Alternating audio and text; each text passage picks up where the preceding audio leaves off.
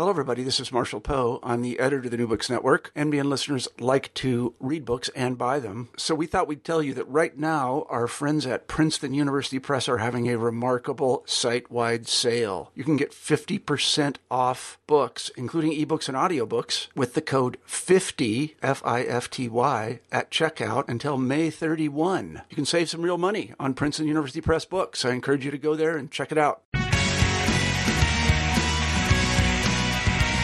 Welcome to the New Books in Political Science podcast. My name is Heath Brown. Today I'll be talking with David Bullock, who is the author of Coal Wars Union Strikes and Violence in Depression Era Central Washington. David's book is published this year by Washington State University Press. I hope that you really enjoy this interview that I did with him. Welcome back to the podcast. Again, my name is Heath Brown, and today I have the real pleasure to talk with Dave Bullock, who is the author of Coal Wars Union Strikes and Violence in Depression Era Central Washington Dave, how are you doing today? Doing great, Heath. Thank you. Yeah, it's a pleasure to have you on the podcast. Um, maybe you could tell us a little bit about yourself, uh, where you are now, and maybe where you've been. Well, I'm a professor of communication, and I teach in Walla Walla, Washington, at uh, Walla Walla University. I chair the Department of Communication and Languages here, and um, I've done a lot of research in political areas uh, in the past, and my interest kind of moved more regionally uh, in the last few years, and I became interested in kind of following up some stories I'd heard about a community in central Washington that was very near and dear to me, where my grandfather worked and where my mother grew up, and the place I always went as a child. And I was just uh, kind of became interested in more labor and uh, uh, community strife, I guess, that was going on during the 1930s in that community. So that kind of got me involved in this particular area of research. Yeah, it it um, does strike strike one strike the reader as a very personal project for you. Before we get to the time period that we're looking at, I wonder if you could just take us to this part of the country, this part of Washington State. What does it look like and feel like today? What is what is the place like? Mm-hmm. Well, you still get a real feel for the community. Um, it's an older community now, um, closed the mining closed in 1963, and so it's been replaced by recreation and uh, timber industry in some uh, aspects. So um, it's about 90 miles east of Seattle. You go up through the mountains and over a pass, and if you drop down out of the pass, you drop down into the valley there, and um, the town of Cle Elum is just about 30 miles past the pass. So you move from a very uh, green and lush climate into one that's just a little bit more arid, a little bit drier, and um, trees are a little more sparse. But it's got a lot of evergreen trees and uh, mountains and uh, rolling prairie, and it's just a beautiful part of the state. Um, and apparently they found coal there in 1886, and the, the Northern Pacific Railroad was building their line through there and uh, built a spur off before they continued finishing the line so that they could mine the coal and take it out and use it uh, for their rail lines at that particular time. So it's uh, when I remember the community, there were a lot of unpainted houses. It was built very quickly and uh, um, just uh, kind of an older, uh, ramshackle in some senses community, but it's it's kind of spruced up now. Uh, recreation has come in, and there's a, a large resort and golf course, and you know that kind of a, a feel to the community now. It's changed a bit. Yeah, the the book itself is about oh about a hundred years ago or so, um, and and uh, the, the centers around a couple of towns, and and you there's a there's a quote that that I guess comes from the New Republic that called one of the towns quote a, a little nest of fascists. Mm-hmm. Um, so maybe you could talk a little bit about more about these towns, including one of them whose name whose the pronunciation is uh, I just learned. Um, what was going on in these towns? Maybe in the immediate time period before you begin talking. Yeah, well, Roslyn was the initial community established with the coal mine, and so most of it's the older community and with the larger community at the particular time into the 1930s. But there was a transition occurring, and that was the community of Cle Elum, uh, just two, three miles uh, distant from that. Um, and Cle Elum was a little more on the main rail line. It was also on the highway line, so it was beginning to become a, a stopping point for traffic that was moving east and west through the state. And uh, it was a rail line not only for the Northern Pacific, but also for the Milwaukee, uh, one of the Milwaukee rail lines that was electrified and uh, had a stop there in the Cle Elum area. So it was a growing community at that time. There was a third community just about two miles the other side of Roslyn that was called Ronald And it had developed uh, later on as a smaller mining community as well. But the uh, yeah, the little nest of fascists was the comment that really drove my interest in the entire project, because I saw Roslyn as this sleepy you know, kind of community peaceful, calm, and and to hear that there was something going on that someone would have the reaction to call it that really struck me as as kind of worth investigating further. Um, nope. So so that's what kind of grabbed my interest in the whole thing. Yeah, the, the United Mine Workers of America uh, organized many of the mine workers in the region, um, but they weren't alone. Um, what other organizing was going on in the region, and maybe you just touch on a little bit about the, the particular nature of, of the of, of the mining in this region, which is different from the mining that we might have seen in other parts of the country, West Virginia, and so forth, and, and because that seems to relate in some ways to what, what played out. Right, Roslyn uh, unionized very quickly in the early 18, the late 1880s, and um, even before unions were recognized, they became members of United Mine Workers in 1904. So there was a long history in Roslyn of, of unionism and the spirit of working together for the common good. Um, the mining that occurred in Roslyn, it was about half of the coal mining in the state came out of, of Roslyn, Washington at that time.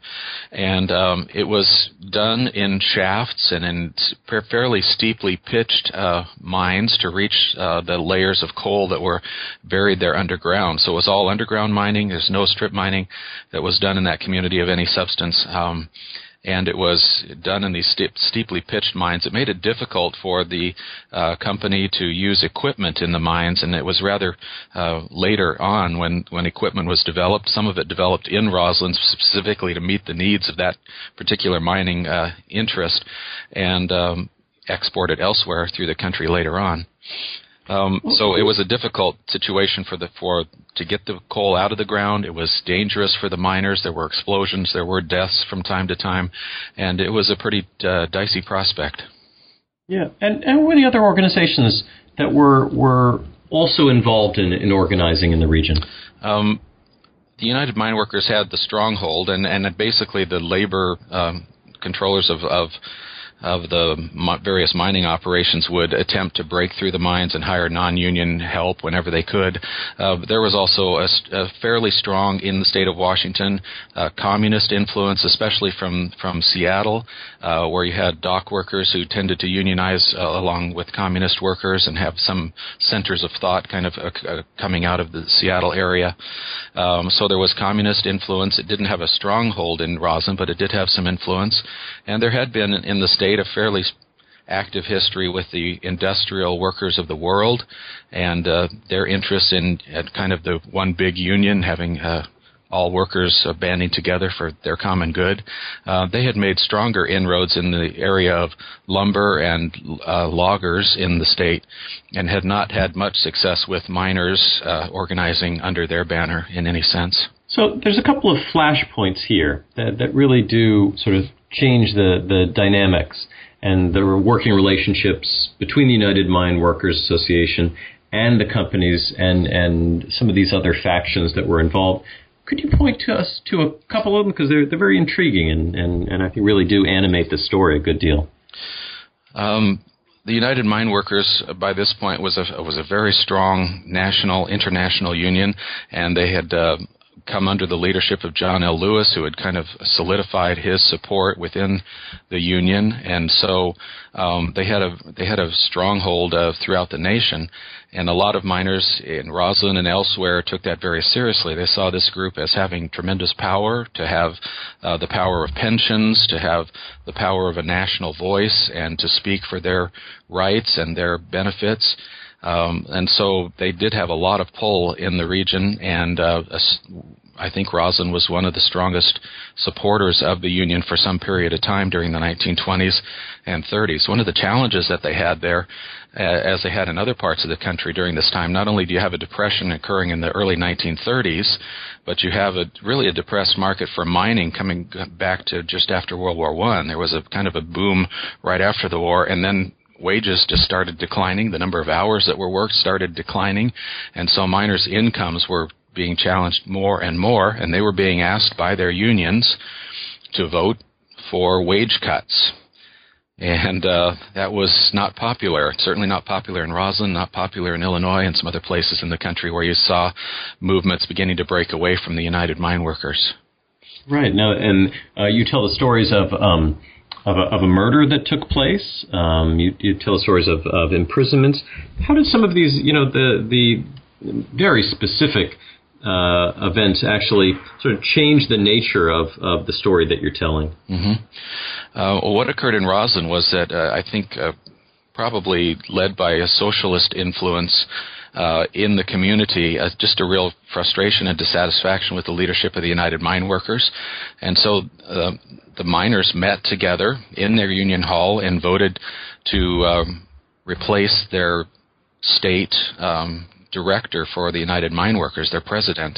And this is a legal process, and the votes were counted, and they had uh, sufficient votes to replace him and put another person in place.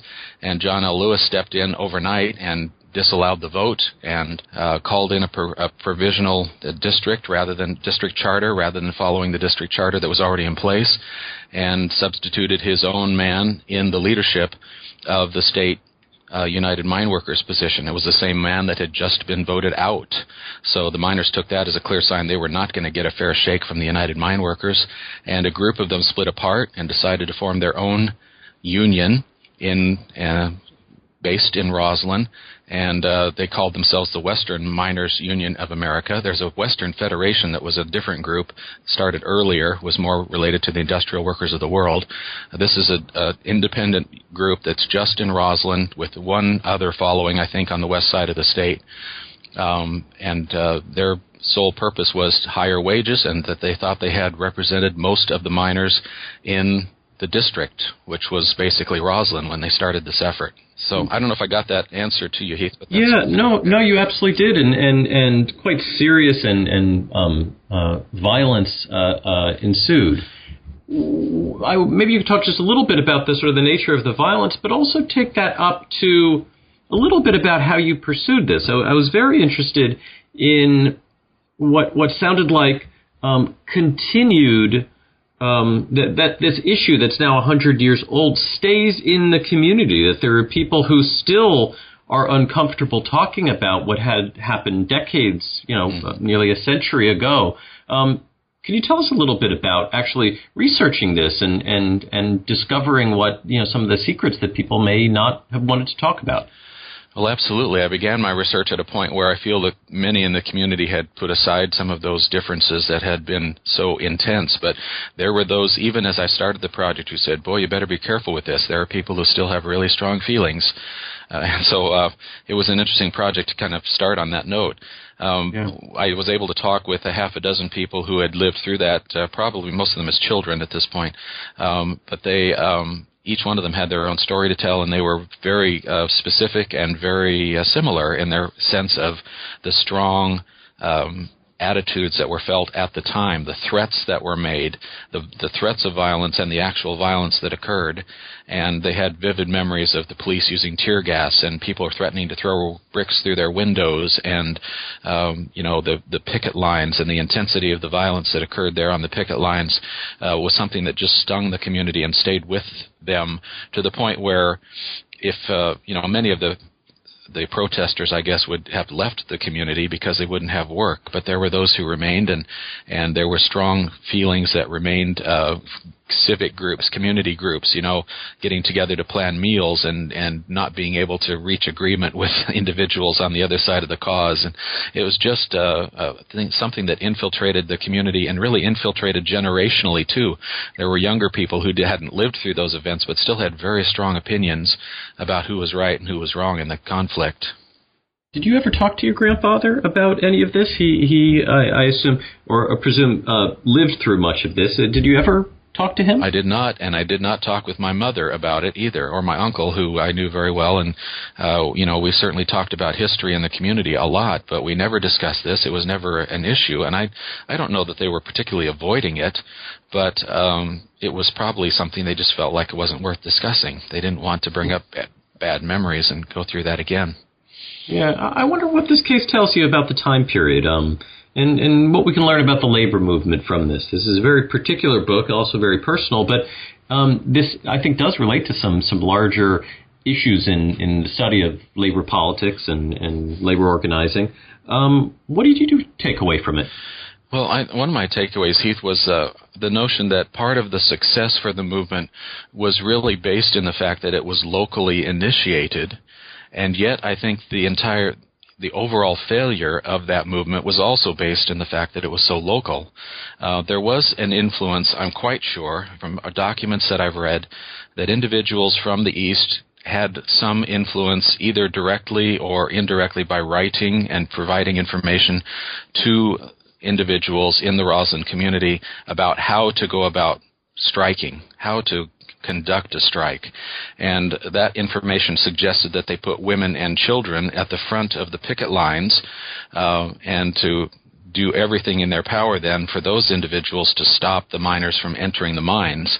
Uh, in that era, mine men would not hit women, would not strike them, and so uh, I think that had some influence on how the the whole strike was conducted and how those picket lines were set up. Um, some of the men then who were protesting stayed toward the back. They could maintain some air of deniability, perhaps, uh, without you know becoming directly involved in some of the physical confrontations. And yet uh, there was still a strong uh, force that was keeping the miners from entering the mines. The failure uh, of that then comes from the fact that that I think they lost some of their perspective and began battling some of the smaller fires instead of the ones they could deal with, instead of looking to the larger issue. And perhaps they never really had a chance at all because of the power of the United Mine Workers to sit down with the president, to sit down with uh, labor leaders and with industry leaders, and uh, to kind of plot a course for how to manage uh, a, a local disturbance like was occurring in Roslyn. Yeah, it's it's a really interesting book, uh, a great cover as well. Um, something that uh, I think people would enjoy from lots of different fields. Um, again, uh, Dave's book is Coal Wars: Unions, Strikes, and Violence in Depression-Era Central Washington, published by Washington State University Press, available at their website and on Amazon. Dave, thank you very much for your time today. Thank you, Heath. It's been a pleasure.